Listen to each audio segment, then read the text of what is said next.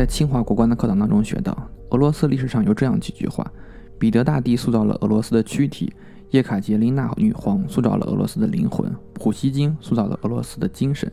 大家好，我是江好客。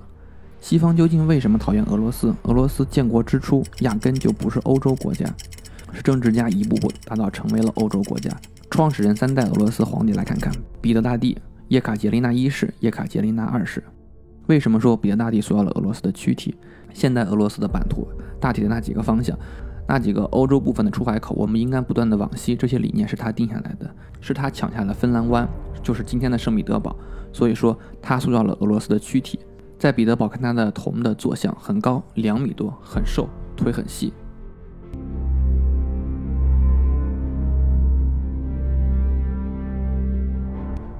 其实他从小是生活在恐怖当中的，他爹死了，他姐执政，本来他是皇子，但实际上他和他的兄弟两人一起执政，叫双头鹰，叫连体政治。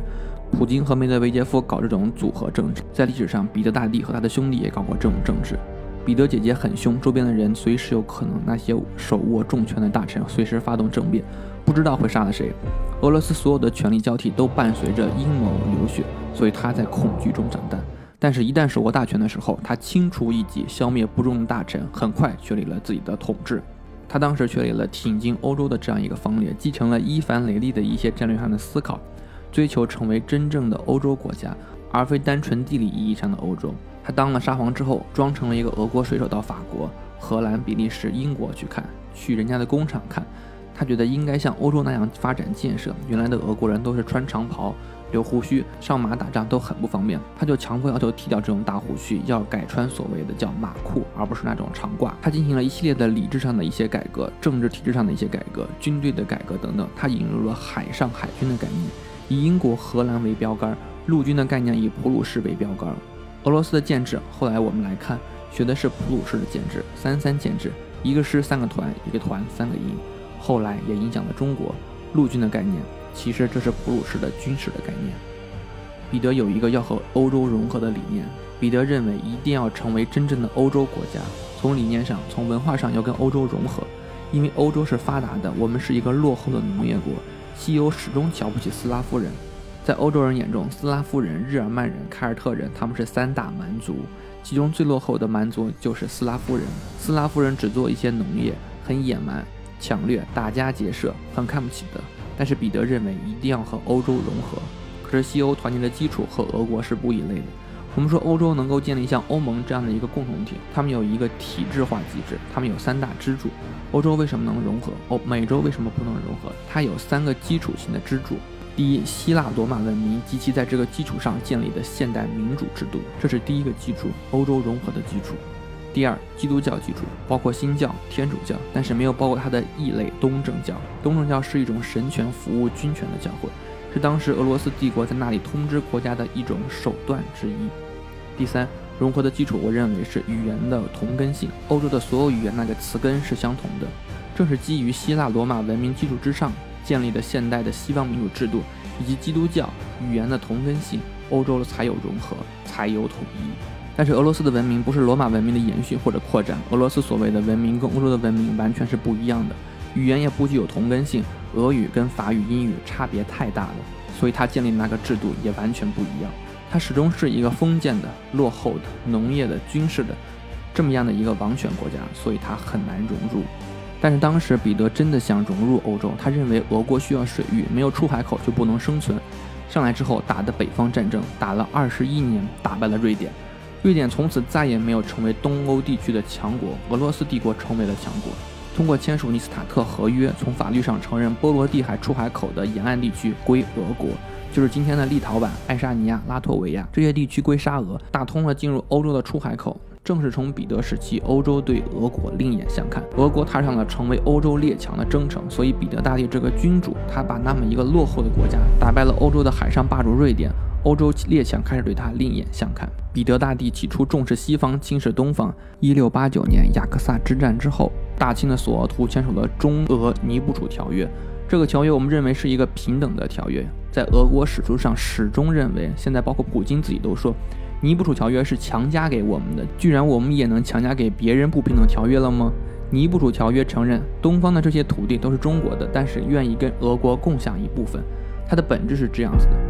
但是彼得大帝的用兵重点是在西方，瑞典是他的主要敌人，而不是满清政权，所以他宁愿签署这个条约，奠定了中俄两国一个半世纪的和平基础。彼得不能把军力用到这个方向，他得用到西部方向，他得跟瑞典打，他得向欧洲挺进。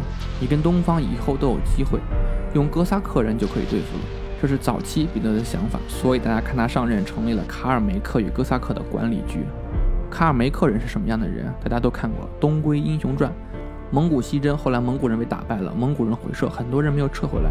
卡尔梅克人就是留在了欧洲，没有撤回来的，包括了卡尔梅克人、图瓦人，还有图尔扈特人，他们没有撤回来，后来要求回来，其实是夸大了这段历史。他们在当地是没有办法生存的，只要有能生存下去，他们就不会回来。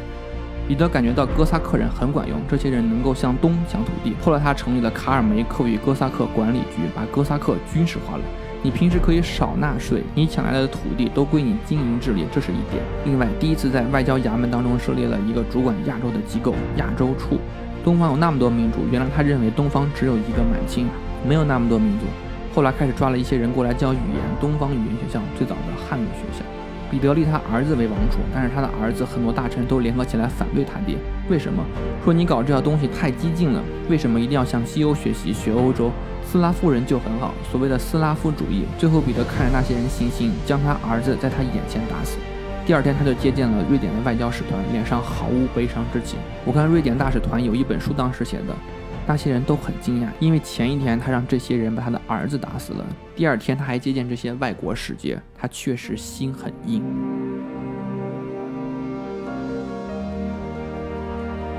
彼得大帝死之后，政权传给了他的一个女人，这个女人叫叶卡捷琳娜。